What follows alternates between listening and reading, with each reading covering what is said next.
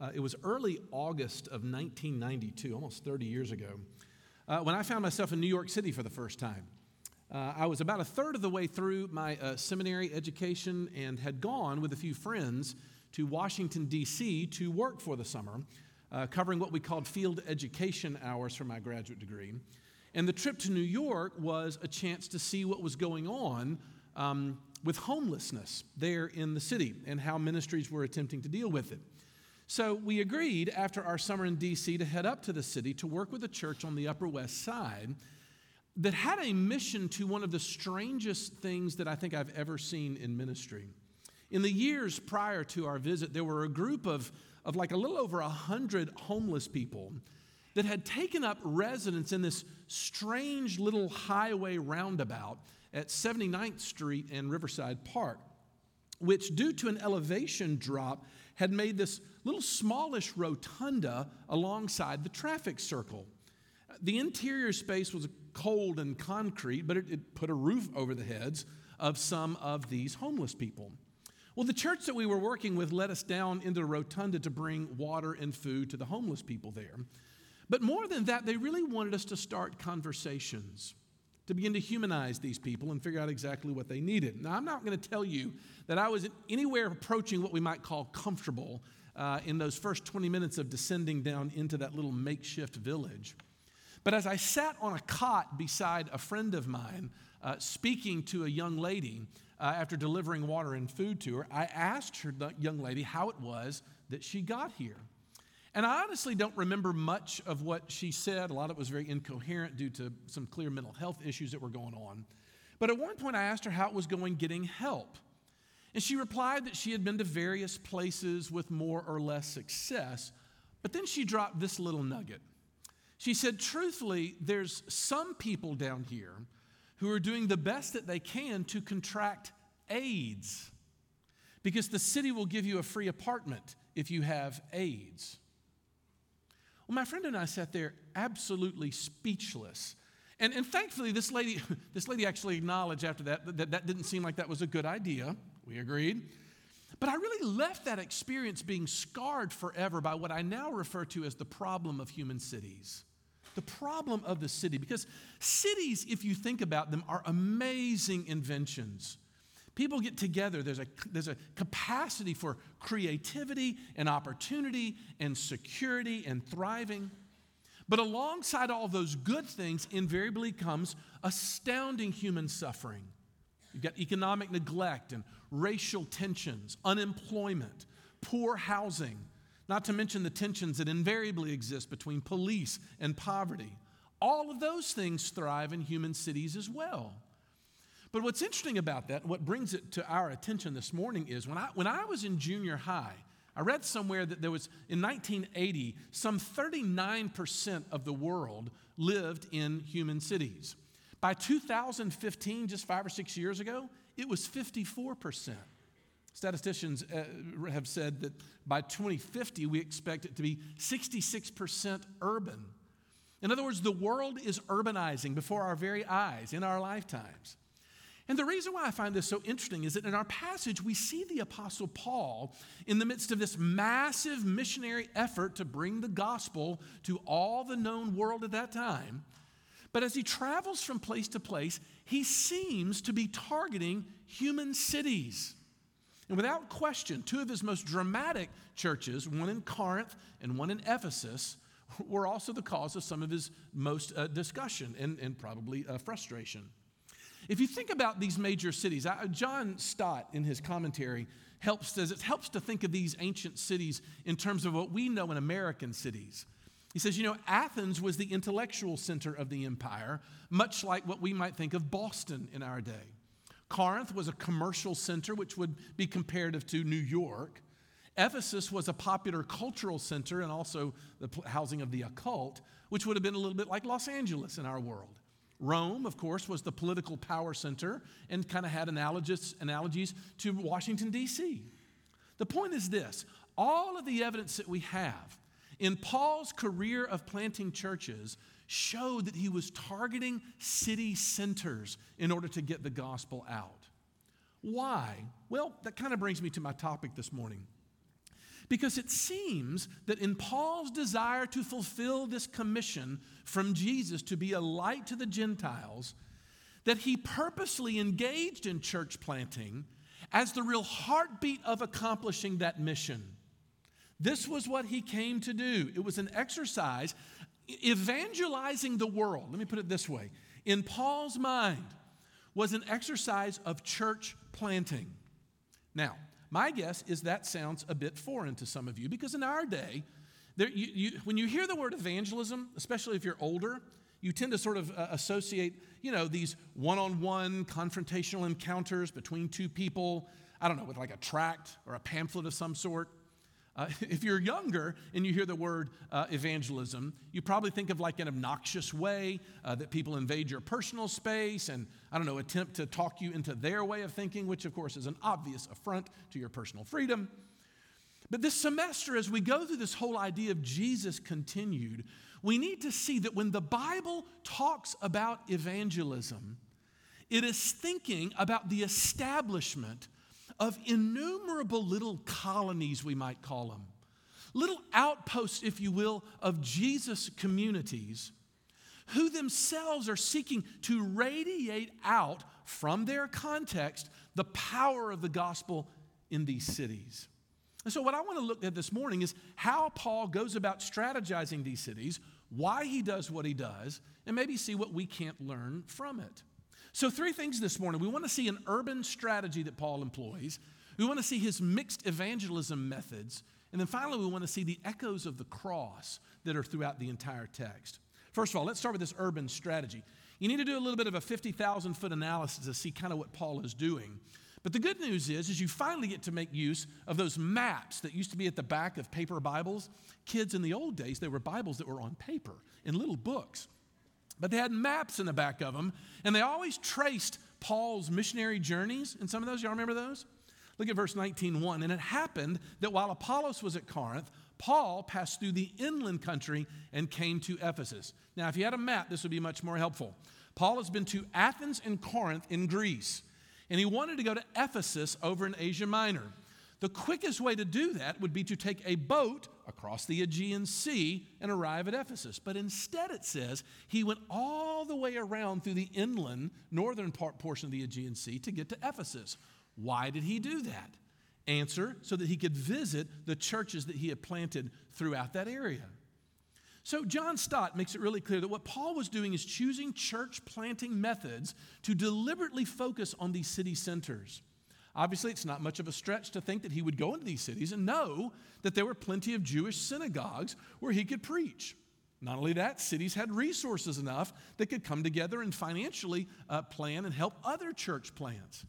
In other words, the way in which you see the gospel most fundamentally spreading is through this, the establishment of what one commentator called radiating centers of influence at the key points in the empire. What's the point?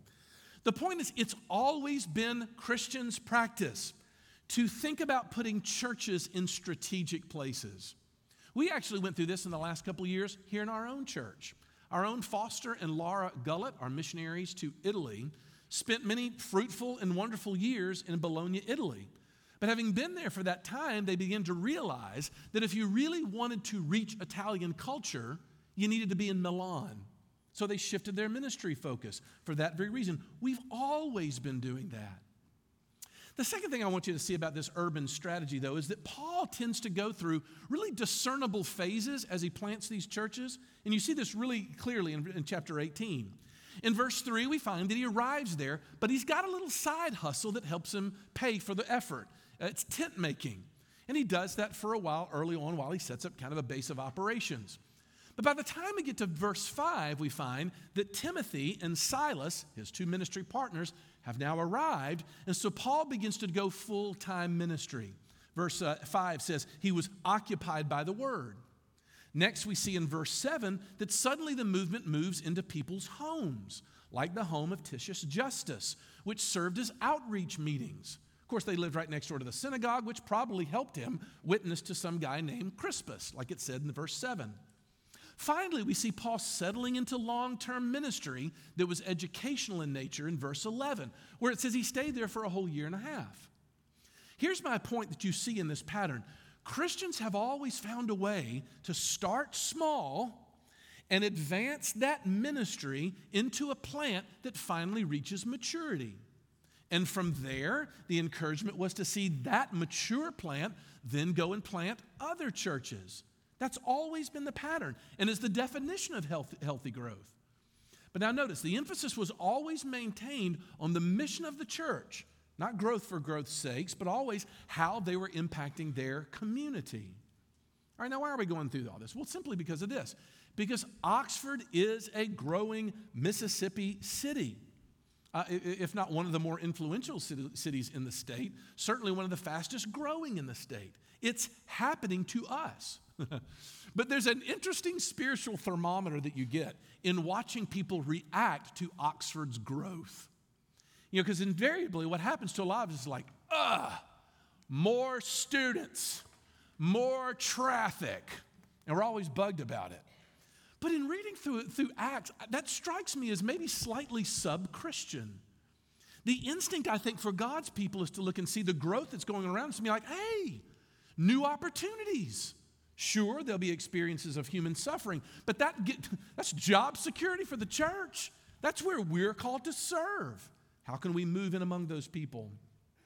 I heard one minister use an illustration where he was talking about a little verse in Jeremiah 29, verse 7.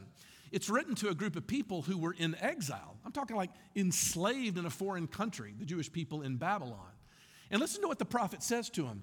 But while you're there, seek the welfare of the city where I have set you in exile and pray to the Lord on its behalf. Do you hear that?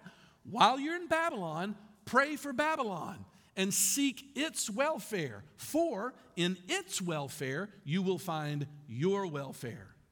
And this is what this preacher said. He said, We need to be the kind of a church that if you dropped a bomb on it on Sunday mornings and wiped out every member inside of it, that the city would weep because of what a service and what graciousness you had brought to the city, whether they believed your gospel or not. That's the goal.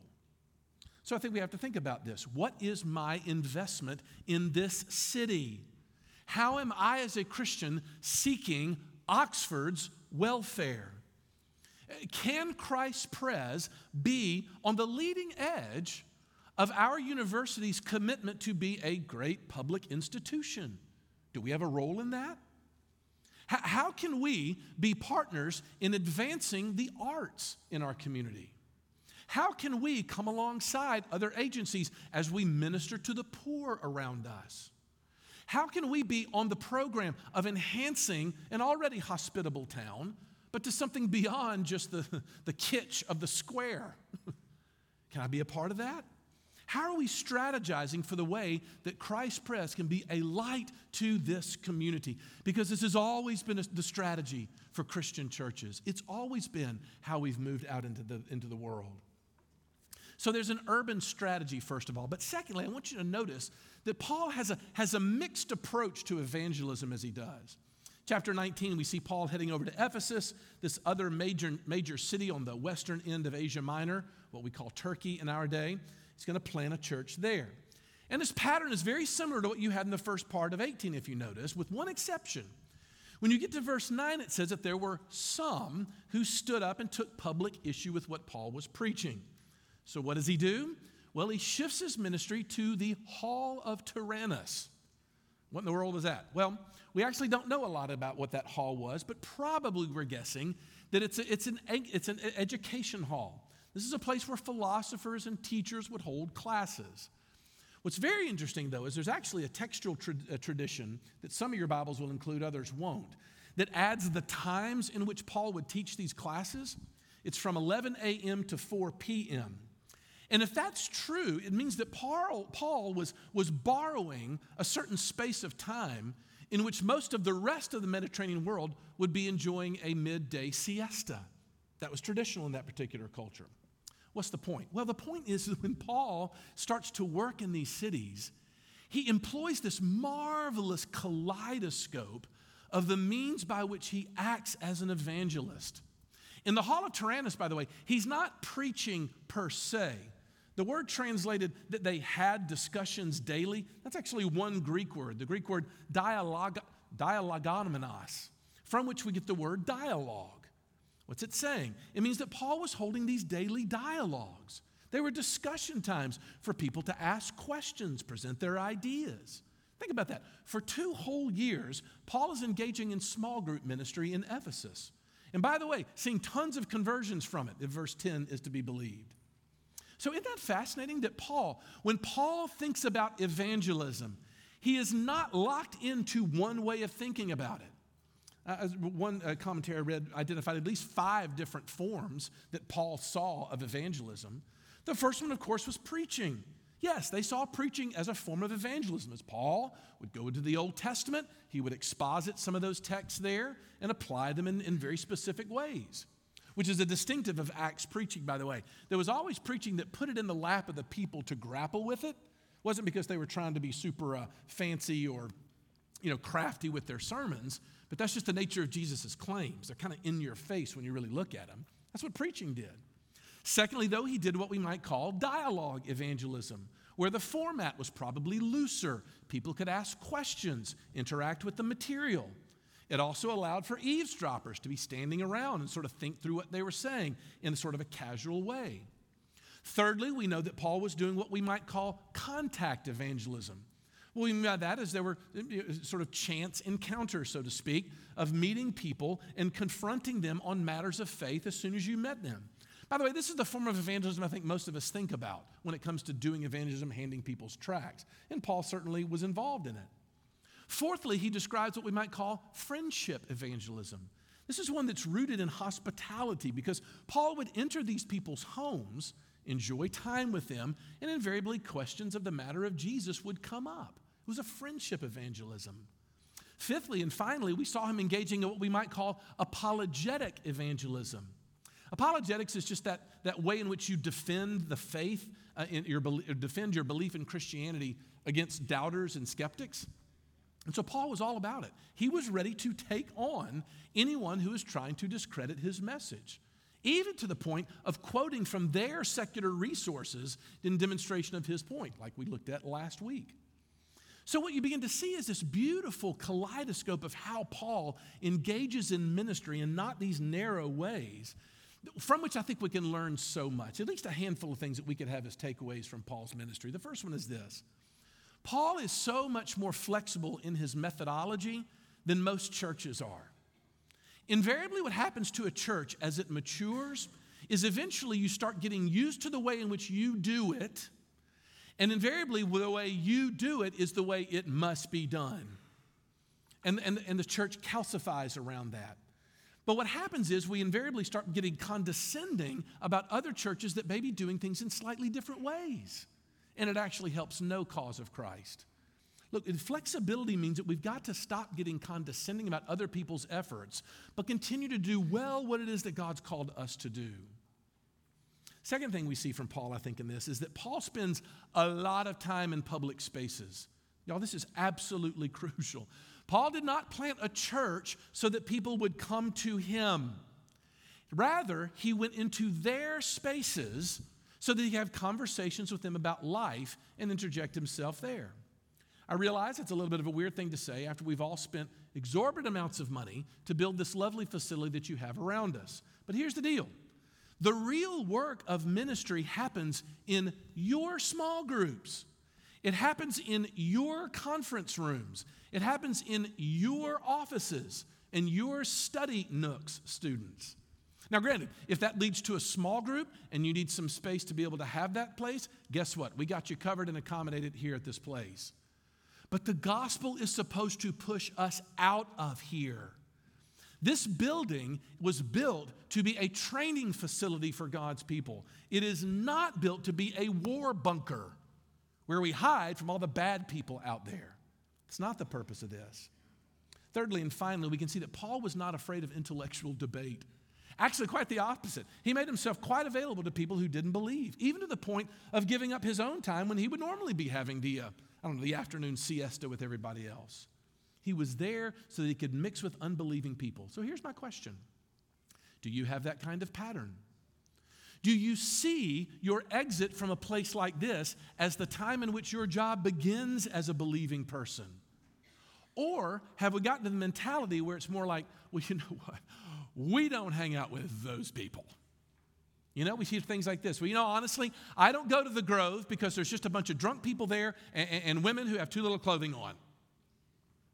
Now, look, do, never ever violate your conscience. And if that's where God has led you in that regard, you have the full blessing to avoid such things. But you know what? We've got to be very careful, though, that we're not going to the very places where there might be hurting people from our city. Where are they gathering? Where do I have natural contact with them? How is God able to use me in my various stations in which He's placed us all to be salt and light in that community? So we see Paul has this urban strategy, he's got this mixed approach to evangelism. Finally, I want to end with this. We see these echoes of the cross in Paul's method here. I realize that this is our last, our next to last sermon. We've only got one more sermon in Acts that we'll do next week. And I just want to make a broad point about Paul's missionary efforts through this, and it's simply this. Y'all, this was hard. Paul went through all kinds of things. He's had fights along the way, there was opposition without fail. Much of it from people that were supposed to be Christians, fighting each other. And there's a lesson to be taken away from this, and it's simply this that the business of building, growing, and maintaining Jesus' church is rarely easy, and it is often messy. So much so that we might, be, we might need to be rebuked in our own minds of that idolatry that comes up when we're going to skip from church to church to church in search of the perfect one. Perfect churches had conflict in them as well. That's normal. It's been, it's been that way since the very beginning. The question, though, that I want to entertain, though, is what is it that keeps us in the game when it gets that messy? Well, you've got to see something that you might miss in your first read through Acts. Because if you look at the closing chapters of Acts, especially starting in chapter 21, you're going to see a change in Luke's writing style. Because what he does is he begins to really slow down the narrative greatly. And you get all this random detail about where Paul was, what he said, what he did. A lot of it, what you and I would call unnecessary detail. Now, here's my question though where else in the New Testament do you get that kind of slowed down narrative? You ready for this? It's in the passion narratives of the Gospels. Think about this. If you go back to the Gospels, almost all of them, comparatively, they race through Jesus' early life and ministry. But as soon as they get to the weekend of the cross and the resurrection, I mean, you get minutia of detail. It slows down and you get all this stuff about the times and the actions and the words. And the commentators say, and I think they're exactly right, that Luke is doing that on purpose. Why? Because even as Paul goes through all these injustices, you'll see this over and over again. He, courts will sort of bring him up and, and beat him, and he gets thrown into jail for wrong reasons. But you still get this sense that there's a guiding hand taking its toll on Paul's body and on his spirit, which by which Luke, I think, is telling us guess what? Paul's journey was very much like what Jesus' journey was. He was following a similar trajectory. And if this is what Jesus experienced, and it's what the Apostle Paul experienced, then why do you and I think that it's going to be any different for us? That we have an expectation that the way of Jesus is going to be hard. Sometimes those difficulties for us as a church, I'm not talking about them, I'm talking about Christ Pres. Sometimes those difficulties will come from the outside in, from the people who hate what we're doing here. At other times, it's going to start on the inside, and it's going to be when we can't seem to get along with each other. It's coming if it ain't already here. The road is hard, but here's the deal the encouragement that God's people have always drawn is saying to themselves, but this is the way of Jesus. If it happened to him, it's going to happen to us. But guess what? He walks with us in the midst of it. Look, we have to rid ourselves of this mentality that we only associate God's blessing of any given church or congregation on whether or not things are going smoothly. Don't we tend to do that? We interpret smoothness as being in God's will. But according to the New Testament, that's not the case. Nobody wants for things to go poorly or for people to suffer or for injustices to be committed. But if the witness of Scripture is true, these experiences are the way in which God is going to do amazing things, totally off the radar of the world's watching. And it, and, and it occurs to me as, as, a, as a beautiful thought that God is constantly working, even in the things that you and I look that drive us insane, that we think, oh, this just feels so petty even to pray about. It's so annoying. And yet God's still at work. Tim Keller had a line that he put together a number of years ago where he said, Think about the Apostle Paul planting these churches with this Jesus movement. What did he have to work with? he says, Look, if you and I decided, we put together a strategic plan. Christ Pres in 2,000 years, or 2,000 years ago, decided that we wanted to be something. Number one, we want for 75% of every human on the planet to be aware of what we're doing. We want 25% of the whole human race to actually devote their lives and center their life around Jesus. Third, we want a body of teaching that will be so influential and that it'll be nothing would be greater in human history. And we want for whole civilizations to build their civilization on our view of human flourishing. So, how are we going to do that?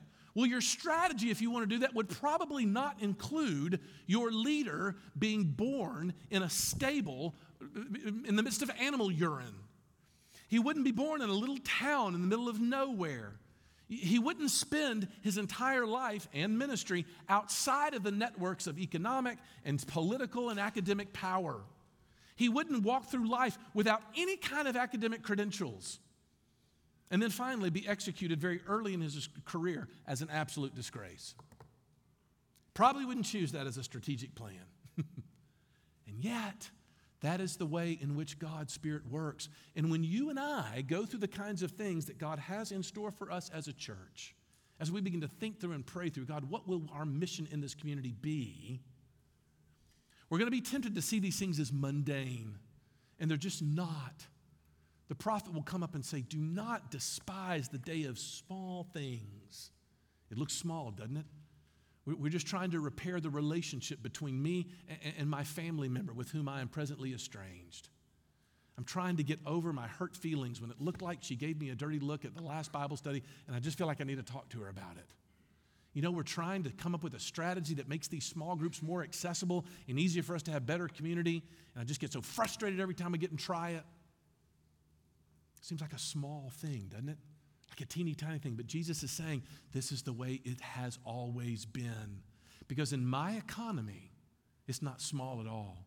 And if you can put those eyes on, then you can see what I'm doing in ways that you couldn't before. And maybe God will bring us on to advance his mission. Isn't that what we want? Let's pray. Lord Jesus, it is what we want, but we oftentimes don't know how to get to it other than to lift ourselves up to you and say, Lord, help us.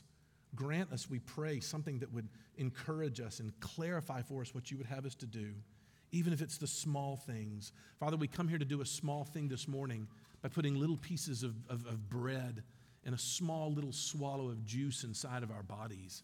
And the world would look at it and think it's crazy and foolish, especially how we describe it. But we know that it's not a small thing. You're working massively in it. Would you show us that and let us rejoice in it? For we ask it all in Jesus' name. Amen.